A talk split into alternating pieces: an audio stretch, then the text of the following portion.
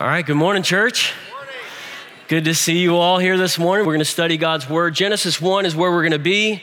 Guests who are with us this morning, it's a joy to have you here. It's a privilege to have you here. We're so thankful that we're here. We're going to be walking through uh, Genesis 1 through 11 for these next several weeks. So we're picking up where we left off two weeks ago. Genesis chapter 1, I'm going to pick up where we were last week, or two weeks ago, and uh, continue forward. So I'm going to read the first 25 verses of Genesis chapter 1. In the beginning, God created the heavens and the earth. Now the earth was formless and empty, darkness covered the surface of the watery depths, and the Spirit of God was hovering over the surface of the waters. Then God said, let there be light. And there was light. God saw that the light was good, and God separated the light from the darkness. God called the light day, and the darkness he called night. There was an evening and there was morning one day. Then God said, Let there be an expanse between the waters, separating water from water. So God made the expanse and separated the water under the expanse from the water above the expanse. And it was so. God called the expanse sky. Evening came, and then morning, the second day. Then God said, Let the water under the sky be gathered into one place, and let the dry land appear. And it was so. God called the dry land earth, and the gathering of the water he called seas. And God saw that it was good. Then God said, Let the earth produce vegetation, seed bearing plants, and fruit trees on earth bearing fruit with seed in it according to their kinds. And it was so. The earth produced vegetation, seed bearing plants according to their kinds, and trees bearing fruit with seed in it according to their kinds. And God saw that it was good. Evening came, and then morning, the third day. Then God said, Let there be lights in the expanse of the sky to separate the day from the night. They will serve as signs for seasons and for days and years. They will be lights in the expanse of the sky to provide light on the earth. And it was so. God made the two great lights, the greater light to rule over the day and the lesser light to rule over the night, as well as the stars. God placed them in the expanse of the sky to provide light on the earth, to rule the day and the night, to separate light from darkness. And God saw that it was good. Evening came and then morning, the fourth day. Then God said, Let the water swarm with living creatures and let birds fly above the earth across the expanse of the sky.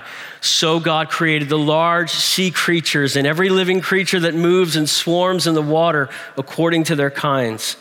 He also created every winged creature according to its kind, and God saw that it was good.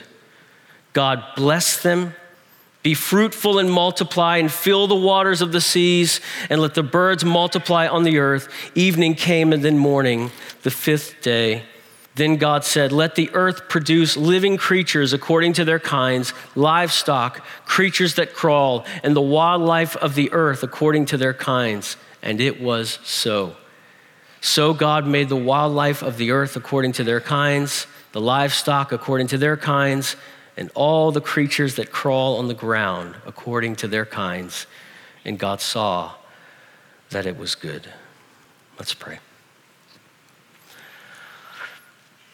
God, we thank you that you are the kind of God who has spoken. That you are there and you are not silent. You reveal yourself in the pages of Scripture. And we pray that this self revealing word would change our lives, would conform us more to the image of Christ, do wonderful things in the deep places of our lives, we pray, as we look to you. In Jesus' name, amen. So, origin stories matter.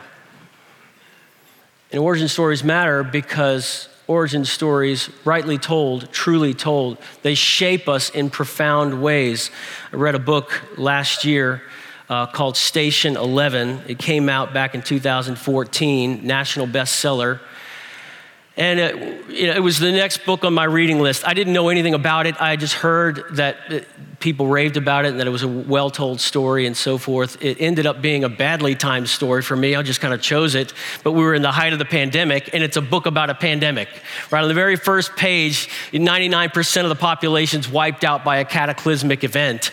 Right? And, and what happens in the unfolding pages after it is, is you follow the story for about 20 years and there are a group of survivors, this very small band of survivors, and they, they make a city inside an old abandoned airport.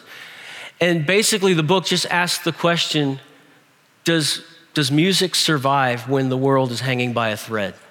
Does, does art survive in the new world after the apocalypse? Do you still have time for beauty when the world is barely hanging on, right? And so, as you follow that 20 years of subsequent years after the event, you, children are born in that airport.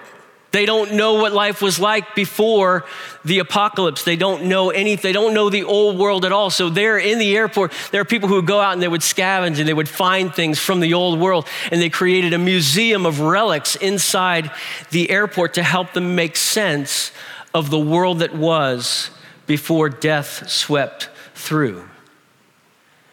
Remember Moses' original audience. Israelites who had just been rescued from Egypt. Now they're wandering through a trackless waste of uninhabitable land in the Sinai desert. That's this people. They've been slaves for 450 years in Egypt, and they had just been rescued from slavery in Egypt. They don't know their origin story. And, and if Egypt knew their origin story, Egypt certainly wasn't going to tell them. And so, in the kind providence of God, he rescues them from Egypt and he says, Let me tell you a story. Let me tell you the story of how you began, of how everything began. Let me tell you the story of how everything began. Who I am, who your God is, who you are, why I made you, how everything was mapped out from day one. So, the origin story of the world here in Genesis tells us who made everything and it tells us who we are. Genesis 1, friends, so that it's not lost on us, the relevance is felt by us. Genesis 1 tells you that intuition that God has put inside you, that there's someone out there, and that that someone out there knows you, and he knows your name, and he designed you for a purpose and for a reason, and that intuitive sense that this God is a God of great power and majesty. He's over all things, and that there's something beautiful about him because he's made these beautiful things that we see in the world. There's a psalm that the people of God would sing for centuries in Psalm chapter 19, and it would say, The heavens declare the glory of God, the sky above proclaims. The sky is preaching. And what's it preaching? The sky proclaims his majesty. Day after day pours forth speech, night after night reveals knowledge. The word gets out. The heavens are saying something, and we're supposed to be listening. So look at the text with me and first consider number one, creation begun. Creation begun. We'll look one more time at verse one very briefly.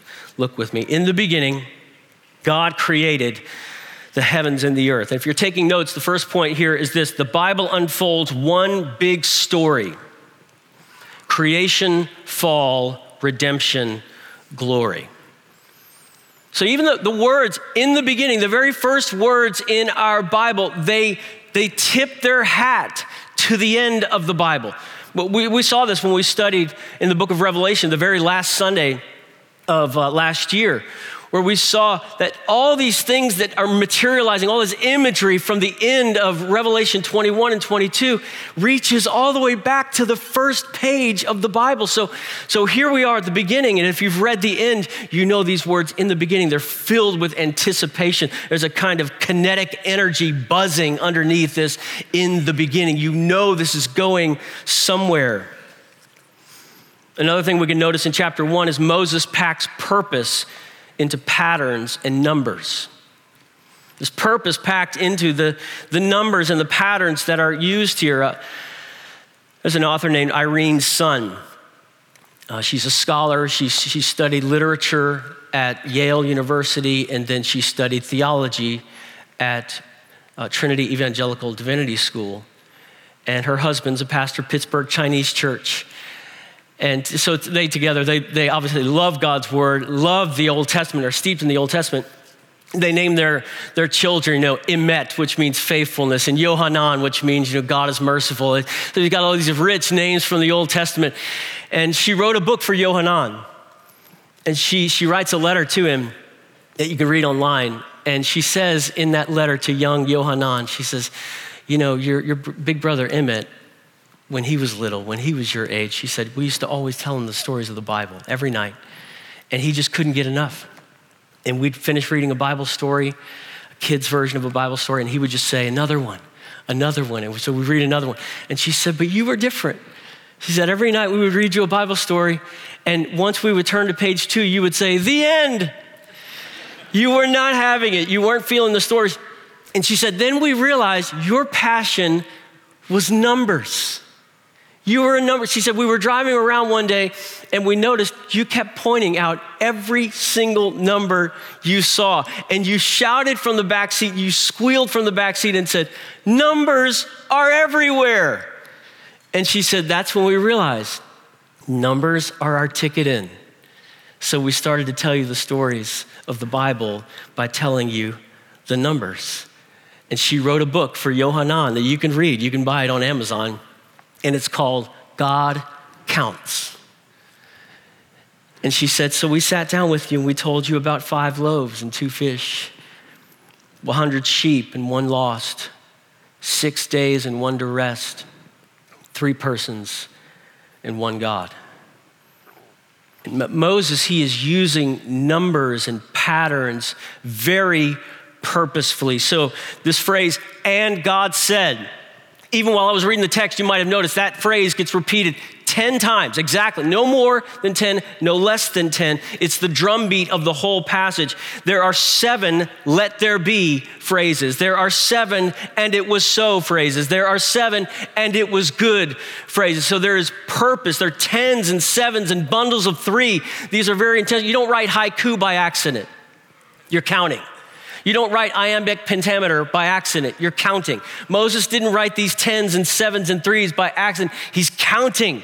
There, there's symbol laden language, even in the patterns that are underneath this story.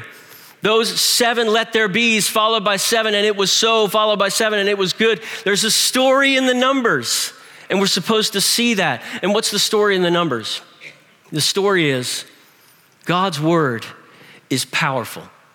Every time, all these perfect let there be's are followed by, and it was so's. There's always fulfillment. His word always brings what he sends it to do. It doesn't return void. His word, God's word, creates worlds. Friend, never forget that we, this whole world that we see, is made by the word of God. It's an axiom of biblical faith. It's an article of Christian faith that God made the worlds by the word of his power. He made you by the word of his power. We are built by, created by the very word of God. We are sustained by the word of God. Jesus would say this Man shall not live by bread alone, but by what? Every word that comes from the mouth of God, we're sustained by words spoken by the mouth of our God. Bruce Ware, a theologian at Southern Seminary, he would say, never underestimate the seminal power of the Word of God, meaning the life creating power of God's Word.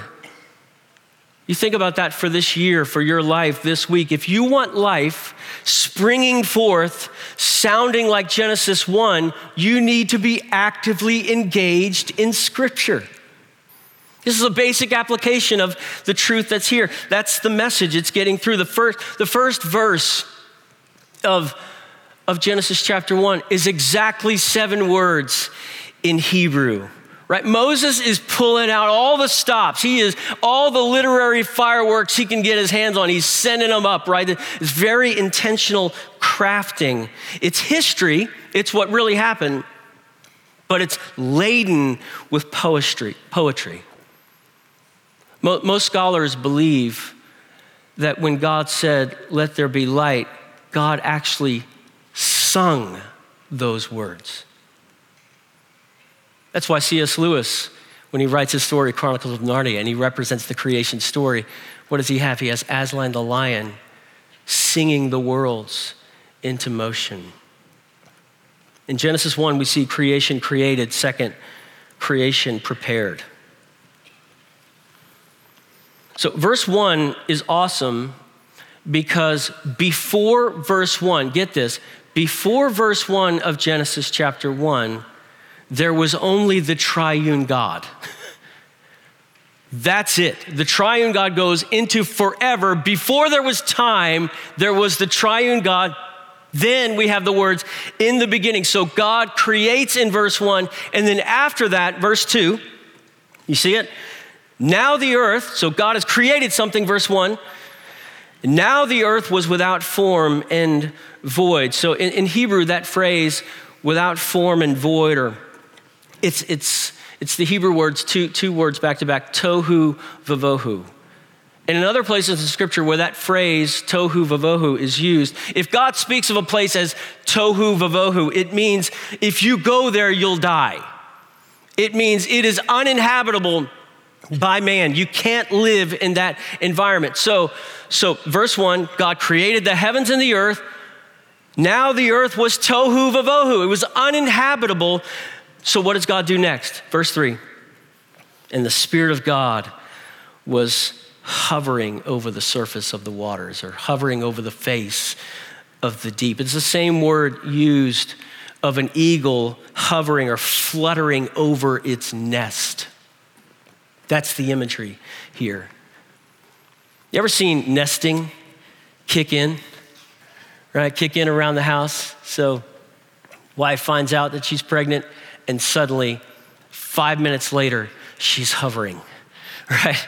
She, she's hovering over an empty space. She's, she's hovering over and she's got a tape measure and a plan, right? There's, there will be a theme. There will be paint, right? She is speaking it. The, things are going to come into motion. Things are going to be prepared and formed in this moment, right? The, the, the movement of the first creation is God is preparing. He's hovering. He's arranging. He's ordering. And then he's going to bring people here. He's preparing a place for a people that he might dwell with them. God, if you will, is nesting in Genesis chapter 1, verse 2 and following. You see the progression. If you're taking notes, God creates everything, then orders and arranges it for us. Creates everything, verse 1, and then he orders and arranges it for habitation in verse 2 through 25. We see patterns.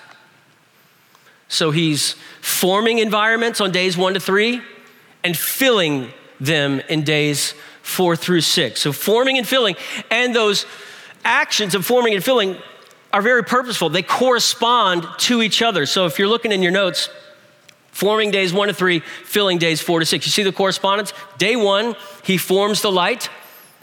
Day four, so the second set of three days, he fills the heavens with lights. Day two, he forms the sky and the seas. Day five, he fills the skies and the seas with birds and sea creatures. You see, forming and filling. Day three, forms the land. Day six, he fills the land with animals and humans. He's put plants and he's put fruit trees there, right? That's the forming. And then he puts plant eaters and fruit eaters there, right? So forming and filling. And as God does this, you know something, you notice something about the way that God speaks. There are patterns in the speech of God. God's speech involves command, fulfillment, and then approval.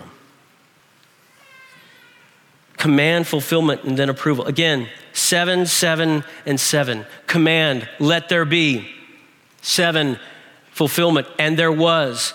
And approval, seven, and he saw it, and it was good. Friends, this is the origin story of all origin stories. This is the one true origin story of the world. If you're going to live your life in a way that matches and lives with the grain of God's design, you need to know this origin story. This is how the world was designed to be the purpose of our lives. So, what do we learn about our God? Three things briefly before we make our point. Number two. So, first, God is light. We learn this about our God. God is light. Verse 2 it says, darkness covered the surface of the waters. And what's the first thing that our God does? He hits the lights. He turns the lights on, right? God loves light. The Apostle John writes about how God is light, and in him there is no darkness at all. And the Apostle, Apostle, John goes on to say, not only is God light, but we, his people, we are a people who walk in what? In the light. We're designed to live in the light. We walk in the light and not in darkness. So the New Testament is picking up on all these early images and metaphors, and it's making them sing for our lives about what is it that God has designed for us to do as his people, as followers of Jesus Christ. Now, you ask the question, you think about this. So, how could there be light on day one when there aren't lights until day four? You got light on day one, but you don't have a sun? You don't have a moon and you don't have any stars until day four. Well, friend, just stop and realize again, God has other light options besides the sun. God is light. he is light. Perhaps, perhaps this isn't stretching too far to say that maybe the Bible begins the way that it ends. How does the Bible end? Revelation 21 23. The city has no need of sun or moon to shine on it. For the glory of God gives it light, and its lamp is the Lamb, and by its light the nations will walk. is not God awesome? What an amazing, glorious creator. God is light. Second, God has authority over scary things. He has authority over scary things. So he's creating, you know, the expanse between the sky and the, the, seas. He's separating the seas out, right? Well, the sea was the scariest place on earth in the ancient Near East. That was the, the place where unimaginably awesome, scary things happened. The sea was chaotic forces. The sea was the battleground of the gods. You don't get out there, right? You could get caught in the crossfire. You don't get out there in the sea. That's why the Israelites were landlubbers. They stayed on the ground as long as they possibly could. Maybe Sea of Galilee do some fishing, right, from the, from the dry dock, right? That, that's what they preferred to do. Chaotic forces happened out there. The disciples are caught in a storm, right? In, in the pages of the Gospels. And Jesus is there on the boat and he's asleep. He's not afraid of the water. He made the water. He's not afraid of the seas. He made this sea and all seas. So it makes sense that he's asleep. And they wake him up and they say, We're going to die. We're going to die. And, and he wakes up and he says, Peace be still. And the waters stop. And that's when they get even more afraid because they say, Who is this that he commands the winds and the waves? Well, do you know the origin story? The wind and the waves came at his command from the beginning. They've been answering him from the word go. He is in charge of the winds and the waves. He's not afraid, right? We don't command the winds and the waves, God does. Here's the beautiful thing. You know, we try to live our lives and we try to gain control. We try to get the planets to spin in, in all the right orbits, right? And it's a fool's errand. It's futile. We don't command the winds and the waves. We are loved by the one who does. We are cared for by the one who commands the winds and the waves. And you think about the greatest winds and waves this world has ever seen. God in Christ has stilled the greatest storm imaginable the storm of God's holy justice and wrath against our sin and rebellion against God. And the scariest thing in the world has been defeated and answered by God the Son. John Stott famously said, Divine mercy triumphed over divine wrath by divine self sacrifice. God has stilled the waters of his wrath through the cross of Christ. Friends, we have a gospel. We, we celebrate this gospel. We sing ourselves deep into this gospel every single Sunday. Every page of God's word, every story in God's word points at, hints at, gestures in the direction of this grand central story. God is light. God has authority over scary things. And third, God brings new life. God brings new life. Look down at verse 11. Then God said, Let the earth produce vegetation, seed bearing plants and fruit trees on the earth, bearing fruit with seed in it according to their kinds. And it was so. The earth produced vegetation, seed bearing plants according to their kinds, and trees bearing fruit with seeds in it according to their kinds. So, what's going on here? God puts plants and fruit trees in the ground, and they're yielding seed according to their kind. So, they're going to produce more fruit that is like them. Trees are going to make more trees. They're going to bear fruit that looks like them, each tree according to its own kind. So there's a pattern right here in the first creation, there's this pattern. And the pattern is that life begets life. And this life begetting life pattern begins, interestingly, on day three. Life begets life on the third day of creation. It's interesting, you go over into the New Testament, and Jesus is described in the New Testament as the first fruits of the new creation. So you've got an old world, you've got an old creation that follows certain patterns that were set in place by God and by his design. Then you've got a new creation that follows similar patterns, right? The first fruits of the new creation burst forth from the ground on what day? Day three. There's a story in the Numbers. Jesus was planted in the ground, the seed that dies, and he springs forth and brings life after his own resurrection kind. Second Corinthians chapter 5. If anyone is in Christ, he is what? A new creation. Old things have passed away. Behold, all things have become new. The seeds of the risen Jesus Christ, the first fruits of the new creation, are bearing fruit. Where? All over this room. Seedlings of new creation all over this room after the original kind of the resurrected one. So, days one to three, God's forming creation. Then we come to day four, and it's time to fill it. So, creation begun, creation prepared, and finally, creation inhabited. Creation inhabited. Three wonderful truths about our God. First, God fills the world with light and life. He fills the world with light and life. What's he do here? God, he, he hangs the sun and the moon. And, and I love how it just says, almost in a by the way, in verse 16. So God made the two great lights, the greater light to rule over the day and the lesser light to rule over the night. Just pause there for a second. It's interesting. He doesn't just say the sun and the moon, right? We, we know those as the sun and the moon. Well, the words that would have been used for sun and moon, sun was the name of a god, it was the proper name of a god. Moon was the proper name of a god. And so, God, this one scholar called this verse the demotion of the sun. He says, I made two lights, a big one and a little one. We'll just call them the big one and the small one, the greater light and the lesser light. And, and you see the last words of verse 16 as well as the stars.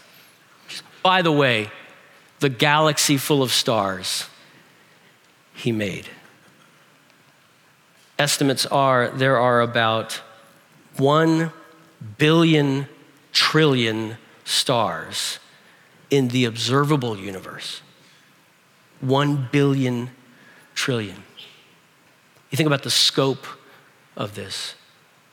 Antares is 550 light years away. So if that star disappeared today, we wouldn't know it until almost 2600 massive scale stars flung out into places people would never see, maybe still will never see. He's hung Mona Lisas, he's hung masterpieces in places we've still never seen them yet. He just was playing. He was just was creating because it was fun, because he enjoys making beautiful things and flinging them into space in purposeful ways. Our sun is unimaginably big, it's huge, right? But in the scale of the cosmos, it's tiny. I looked this up this week. VY Canis Majoris is, get this, three billion times the size of the sun. This is my Father's world. And to my listening ears, all nature sings, and round me rings the music of the spheres. It is an awesome thing. God is an awesome, awesome God. Spoke every one of them into being by the word of his mouth. And listen to how the prophet Isaiah leverages the theology of God's creation of stars for the comfort of God's people. He says, To whom will you compare me? Or who is my equal? Asks the Holy One. Look up and see. Who created these? He brings out the stars by number, he calls all of them by name, and because of his great power and strength, not one of them is missing. One billion trillion stars, each named by God, formed by God, kept by God. He knows where they are. Not one of them is missing. There have been times I'm walking around the mall and I lose my kids, and I've only got three. My mom's done the same thing. I got lost in the French Quarter when I was a boy. I was like, Mom, you've only got three of us, right? And then I grew up and I did the same thing over and over, right? God's got a billion trillion stars and He knows where they're all at. He's never lost a single one of them. He calls them, brings them out by name, and none of them is missing. We think God has lost track of our lives. He calls the stars by name. We think we can write a better story for our lives than the maker of the stars, the maker of Antares, the maker of the sun, and you could write a better story? Good luck. The arrogance. God fills the world with light and life. God is good and he makes beautiful things. God is good and he makes beautiful things. You know, that repeated phrase, and it was good. It's repeated throughout this text, right? Each day of his creative work, he looks and sees it and says, and it was good. The, the word good there, it has a sense of being fitting for something, it has a sense of being suitable for something or for someone. And we know what that thing is because it's the whole creation narrative is building it is cumulative force building toward day what? Six. And who shows up on day six? We do. Human beings, Adam and Eve, made in the image of God. He's saying it's good. It's good with each passing day. And every single day, as God makes something and he steps back and he's essentially he's saying, that'll work. For whom? For us. It's, it's basically God stepping back from the day that He made and all the things that He made in it, and He's saying, That'll dazzle. That will thrill them. They're going to love this. You ever, you ever seen pictures of a, a man who proposes? And what does he do, right? He, he chooses the perfect spot in advance. And well before he goes and picks her up and takes her out for that special evening, he's already been to the spot, right? And he's mapped it out and he chose the tree with that low hanging branch because it's just the ambiance is just right. And he lays all these vintage carpets out, right? Because this is going to be the spot where I take the knee and make the promise and ask her if she wants to share a future with me right here on this spot. And then, and then often, what does he do? He, he hangs lights and so that tree branch is going to serve, it's going to be an obliging uh, light hanger, and he hangs those lights on that branch. And before he goes and gets the girl and brings her back here later that evening, he backs away, doesn't he? He backs away and he says, That'll work. That'll dazzle. This will do the trick. Everything is perfect, every light is in its perfect place. And then what happens? Then he goes and gets her, doesn't he? That's day six. God backs away each day and he says, That's perfect. That's perfect. And then he goes and he creates man in his image and he brings us to this place. And the story of the whole Bible begins here. God intends to dwell with a people that he has made his own.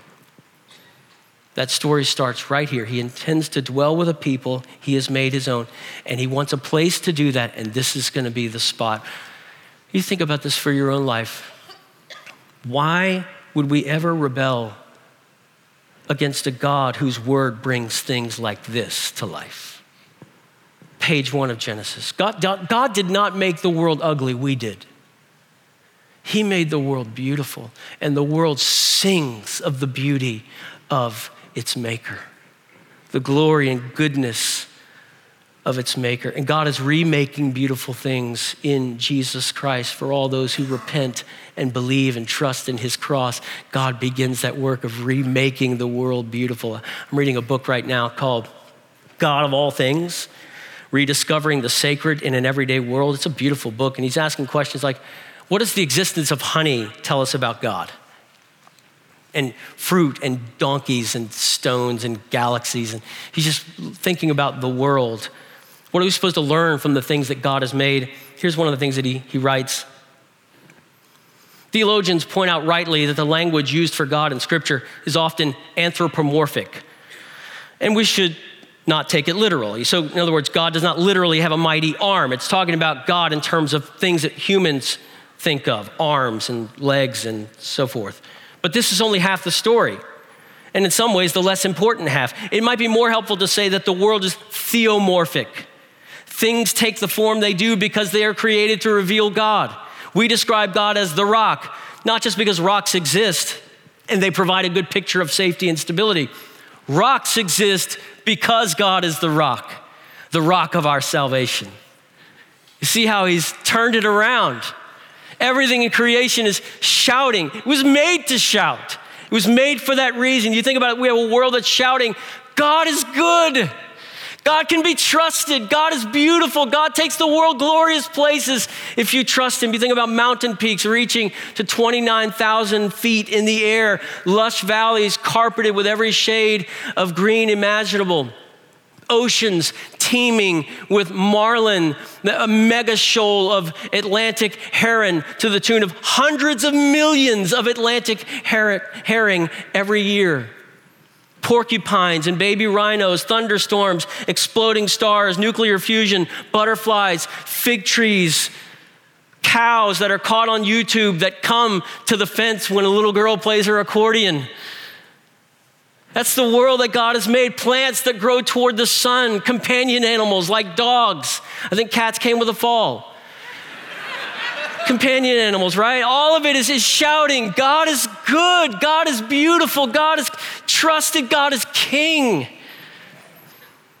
The hymn writer, summer and winter and springtime and harvest, sun, moon, and stars in their courses above do what? They join with all nature in manifold witness to thy great faithfulness, mercy, and love. What are you going to do with the God who reveals himself in creation? And this is what I hope we do. Our point of response is simply this Give thanks to the Lord and trust Him with tomorrow. Give thanks to the Lord and trust Him with tomorrow. He is able, He is good. Why would we look at Him, the glorious one, and run the other way? Read page one. This is your origin story. You were designed to know this good God.